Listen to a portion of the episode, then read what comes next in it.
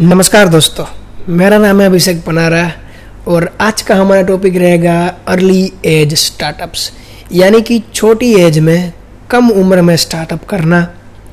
क्या सही रहता है, क्या गलत रहता है, कितना एक्सपीरियंस मिलता है और कौन सी ऐसे टॉपिक है जो आपको जानना चाहिए?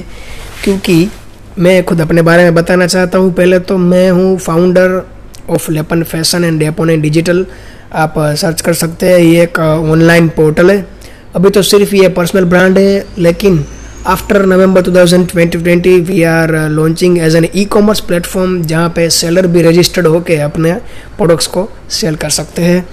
जो platforms like Myntra Amazon Flipkart लेकिन इसका यूनिक पॉइंट ये है कि ये जो सेलर होगा, वो होगा with quality and limited seller competitions इसके बारे में हम बात इतना ज़्यादा नहीं करेंगे इस पॉडकास्ट में।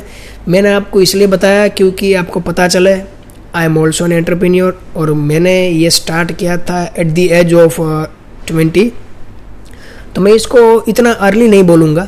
जहाँ तक मैंने लोगों को देखा है एट दी एज ऑफ़ वो सिक्सटीन सेवनटीन एटीन भी बिज़नेस में आ जाते हैं, और अच्छा कुछ ना कुछ ग्रोथ उनका भी रहता है। तो फिर हम जानेंगे कि अर्ली एज स्टार्टअप में मेरा एक्सपीरियंस क्या रहा, और आपको इसके ऊपर से क्या सीखने को मिलेगा। यह है episode one stay tuned with me Abhishek Panara.